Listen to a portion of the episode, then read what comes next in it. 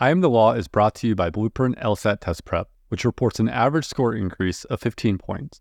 With the first AI powered QBank, fun videos, personalized study plans, and engaging 98th percentile instructors, Blueprint has helped thousands of students crush their LSAT goals. Learn more at blueprintlsat.com.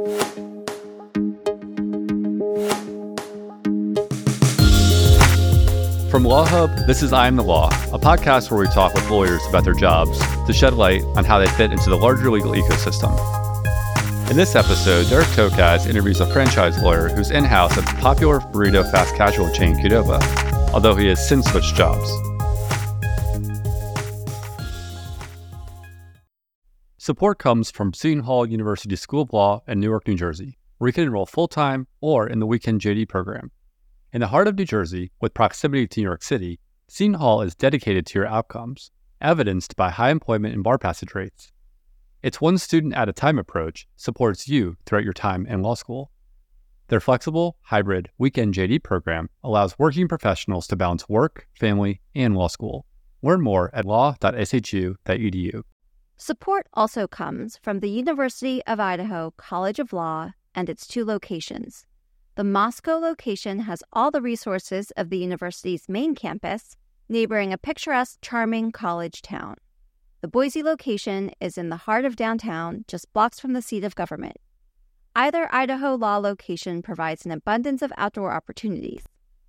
As the only law school in the state, Idaho law provides near exclusive access to the courts, the legislature, and the rapidly developing business and nonprofit communities.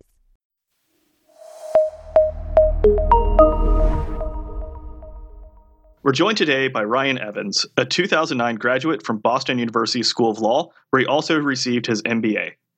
He's currently Assistant General Counsel at Qdoba Restaurant Corporation, a popular fast casual chain that serves Mexican style food.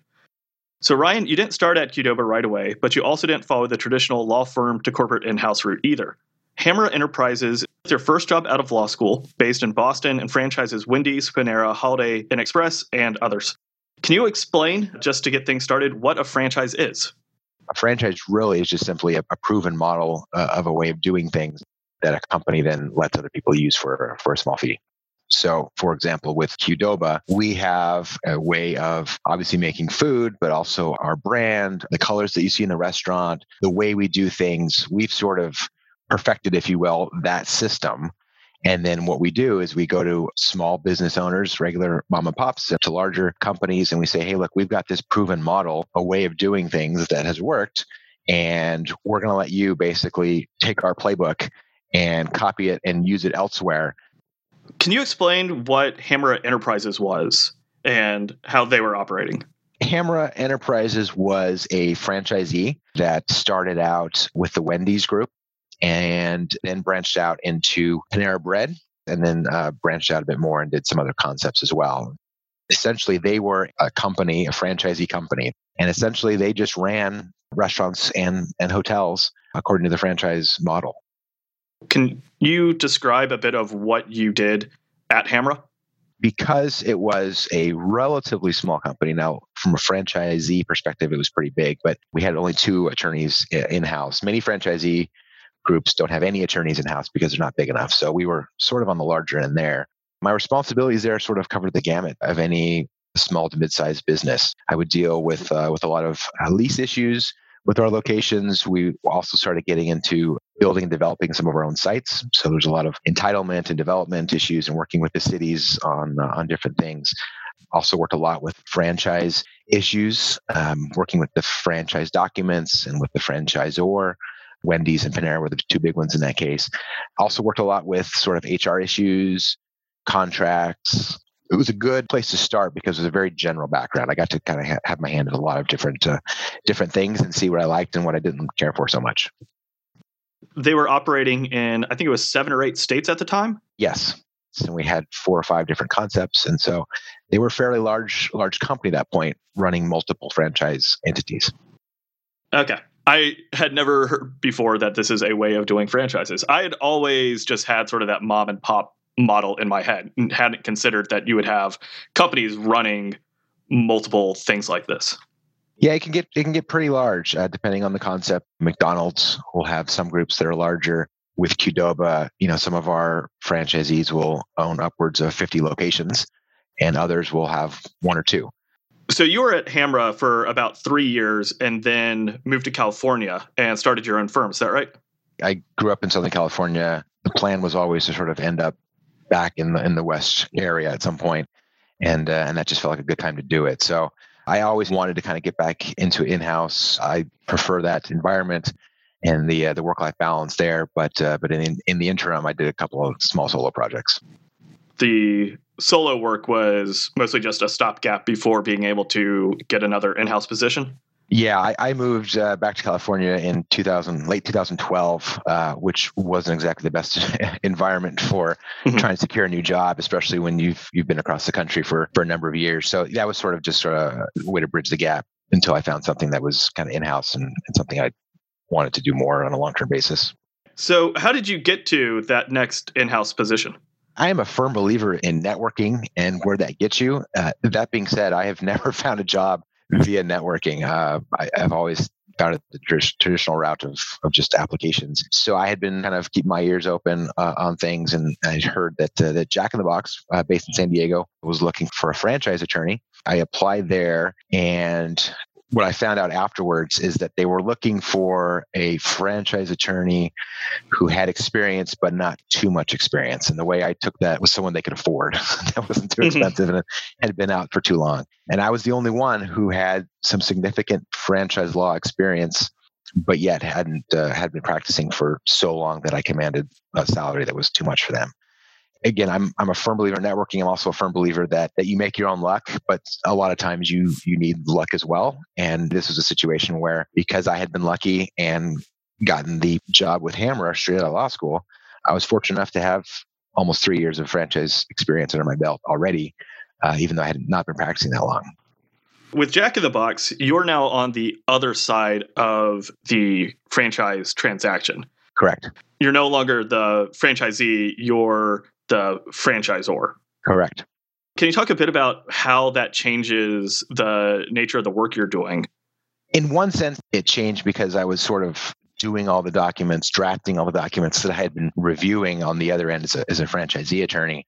And one of those is a, a, pretty thick document called the franchise disclosure document. And as a, as a quick primer, so every company that wants to franchise their system or, or sort of sell their system to franchisees has to put together this big document called a franchise disclosure document or FDD, people call it. It's a big, sort of like a prospectus if you uh, invest in, in companies. It basically says everything that a, a potential franchisee can expect to pay to do uh, everything else as part of the franchise process. And so it's designed for franchisors to give this information to franchisees so that franchisees can read it and understand what's expected of them before they go ahead and make an investment. It's a way to protect the, the franchisees from spending their money and then not getting what they thought or, or kind of falling into a, a business trap. And so on the franchisee side, I had been reviewing those documents that had come from Panera and from Wendy's. And then on the other side, I was the one preparing that document. So that was quite a quite a change to to kind of see it from the other side. On the other end of it, however, I think it was really good that I had that franchisee experience because at Jack in the Box on the franchisor side, I had that lens of knowing what was like on, on the other side. And for lack of a better term, usually franchisors are sort of the big companies and the franchisees are, are the little guys. And so it was nice to to have the perspective of the little guy.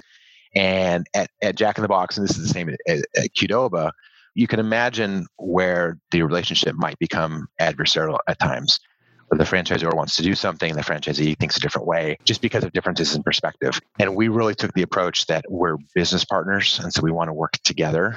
And really, if the franchisees do well, then the franchisors do well and vice versa. And so it was great to have that perspective of having been on the other side as I was engaging in negotiations and, and talks and discussing strategy and that sort of thing.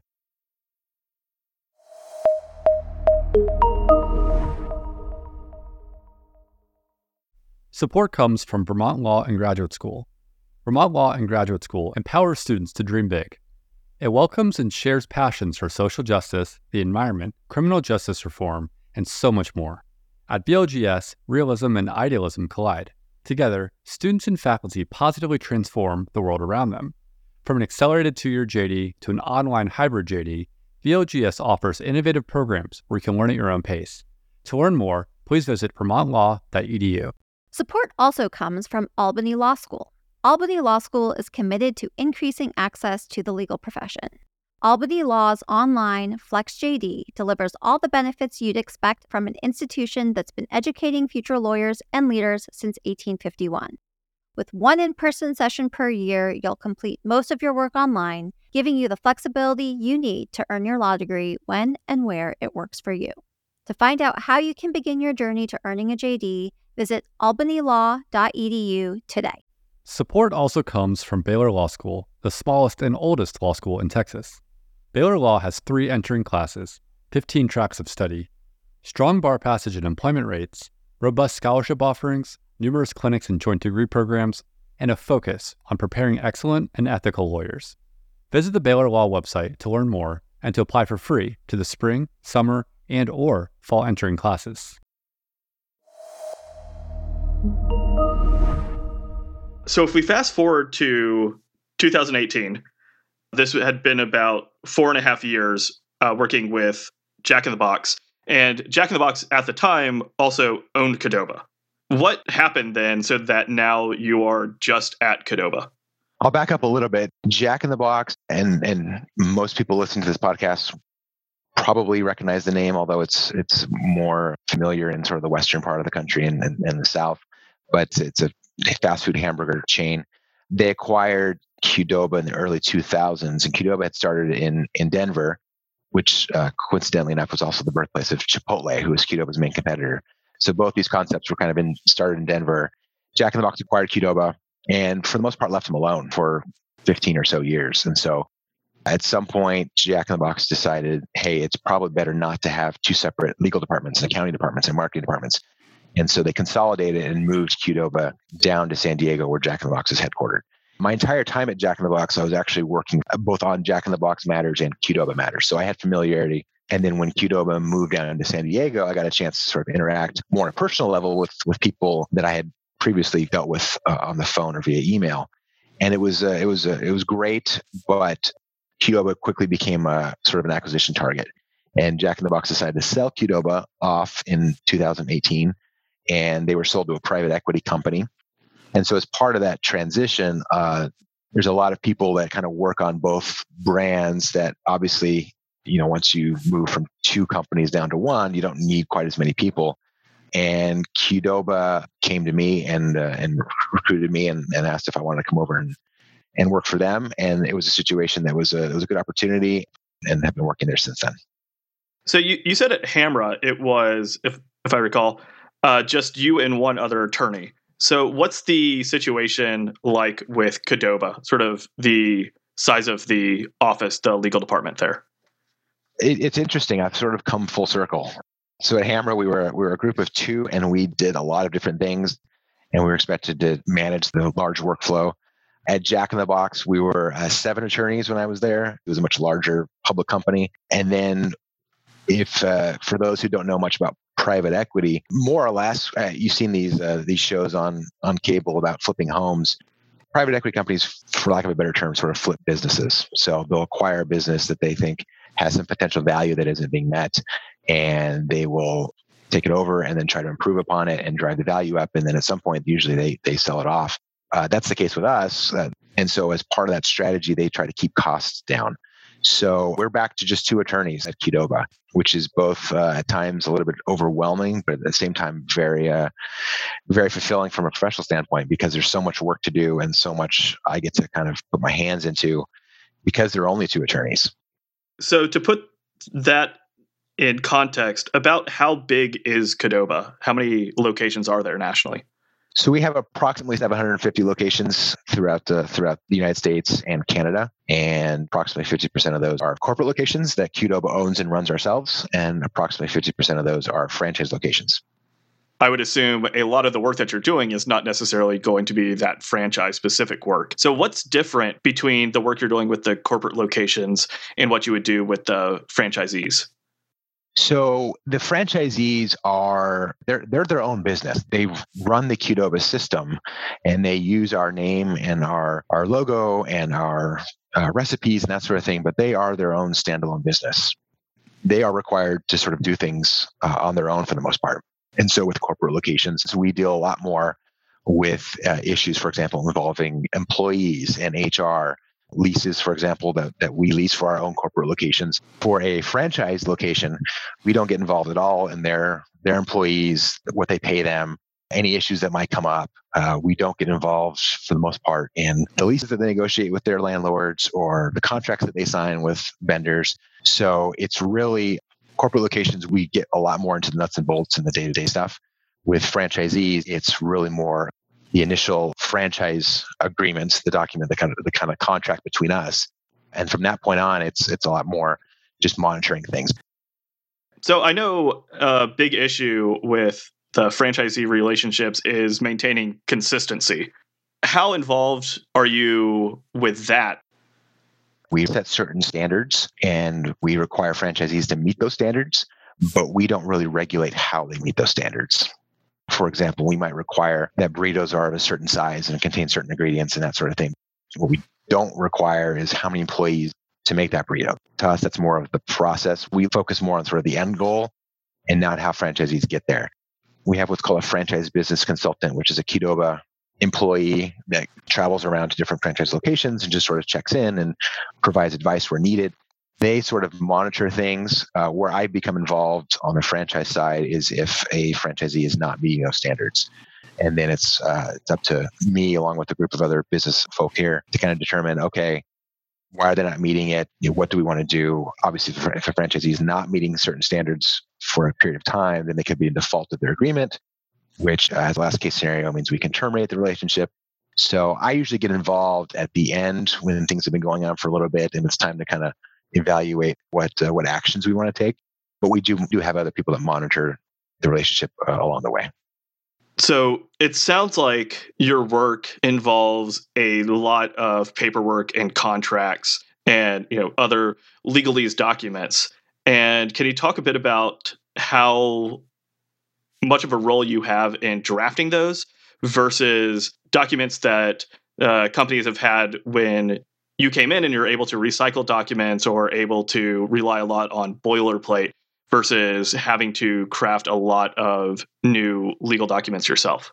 So I'm a big fan of efficiency. And so I don't recreate the wheel when I don't need to when I came to Jack, there were some, you know, existing documents that they used for not only franchisees, but for leases and some other stuff like that. So I prefer to kind of come in and tweak as needed. And I will also set up with myself internally, along with uh, business partners, a periodic review of things so that we can check in and say, okay, what's working with this document? Uh, what's come up in the past year, for example, that we need to to update and, and add in. And, and so I usually start out with some form of, of template and then tweak it from there. So I usually won't just pull something either from a source or, or from the internet and, and use that without modification of some sort.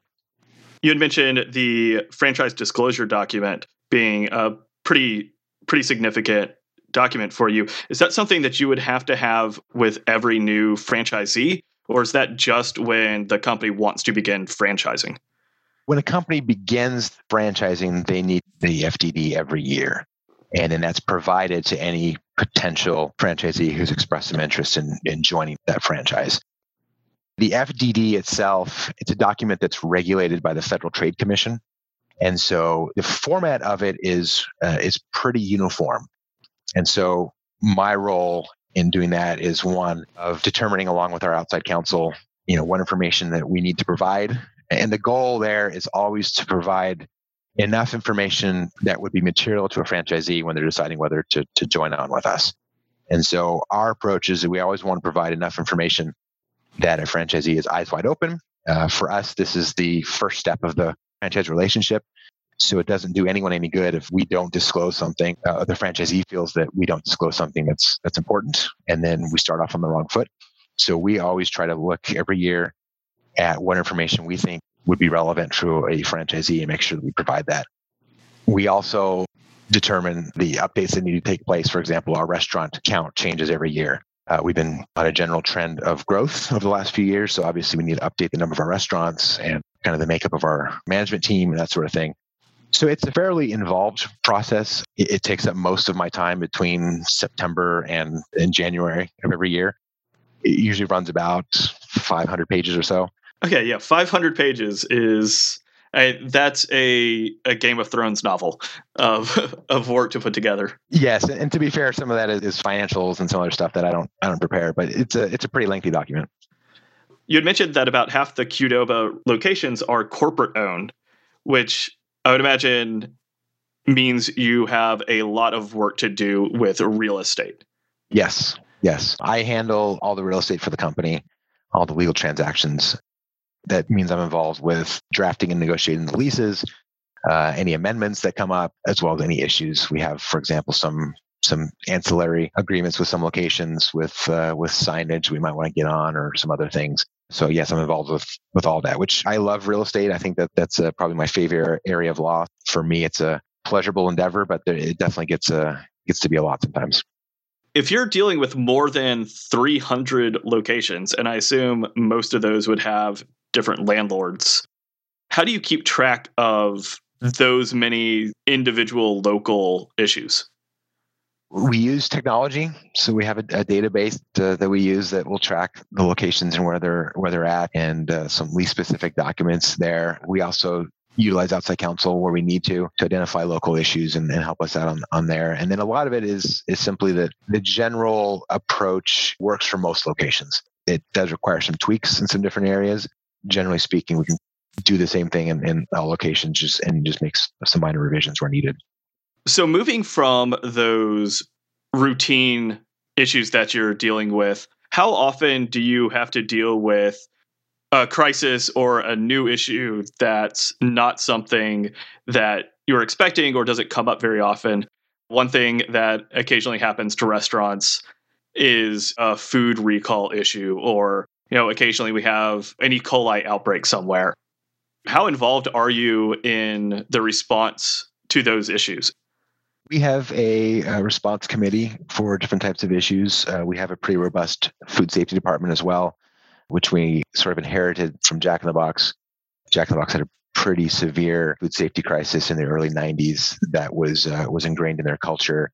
And so they took food safety very seriously, and, and that's was part of Qdoba's culture when we were part of Jack in the Box and has transitioned over. So there, there are things that come up. Luckily, we haven't had any direct issues on the food safety front, but there are product recalls a lot of listeners would probably be interested to hear about how different things in different parts of the world can can affect prices and availability of, of food. For example, we had an issue, I believe it was in 2019, where there was a, a farmer strike in one area of Mexico, and that's where we sourced a lot of our avocados.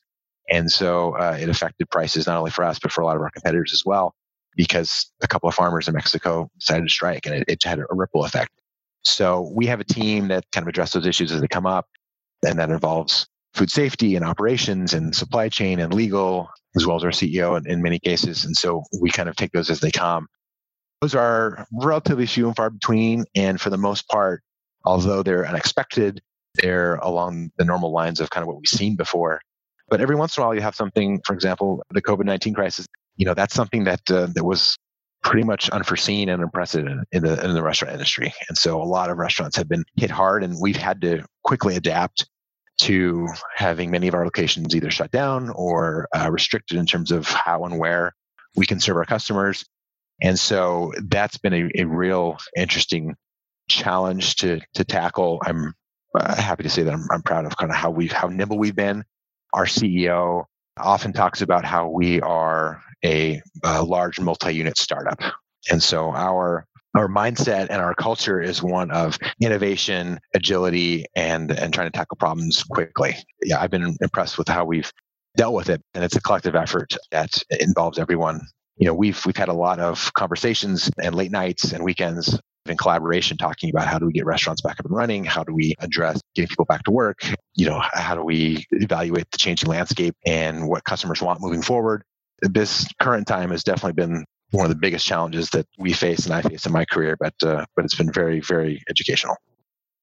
So, how involved have you been with complying with the multitude of local and state ordinances that we've had now in response to COVID 19?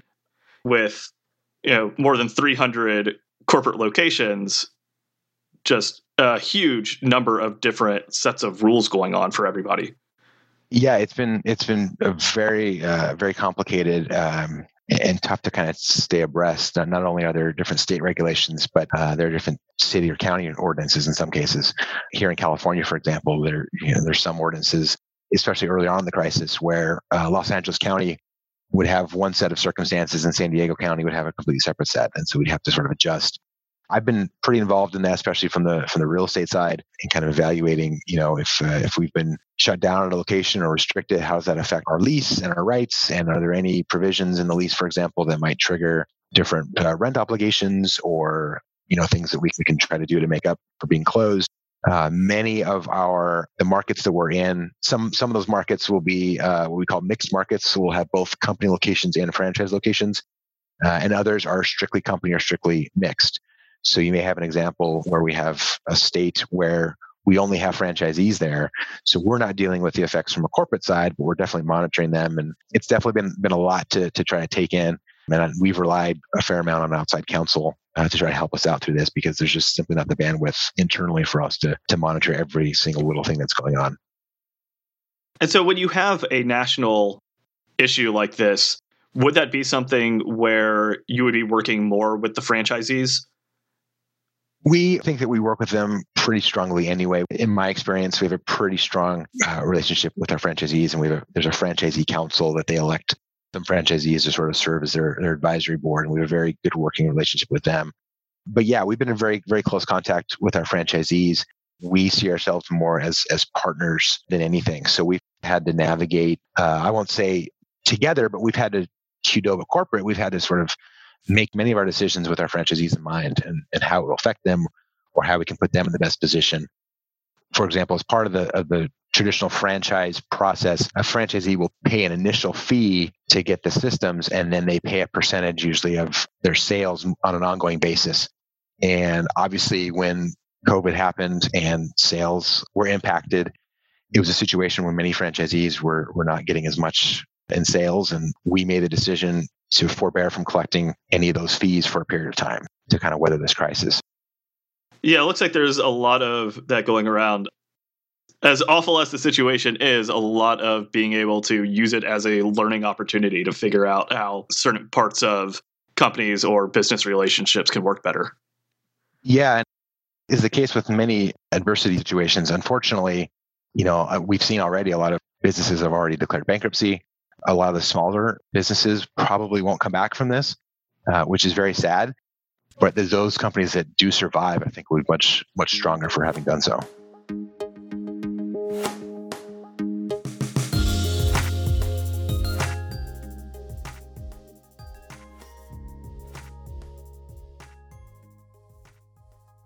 I Am the Law is a Law Hub production. Don't forget to subscribe and rate the show in your favorite podcast app. Thank you to our presenting sponsor, Blueprint LSAT Test Prep. Thank you also to our other sponsors, LSAT Lab, Seton Hall University School of Law, Vermont Law and Graduate School, and Baylor Law.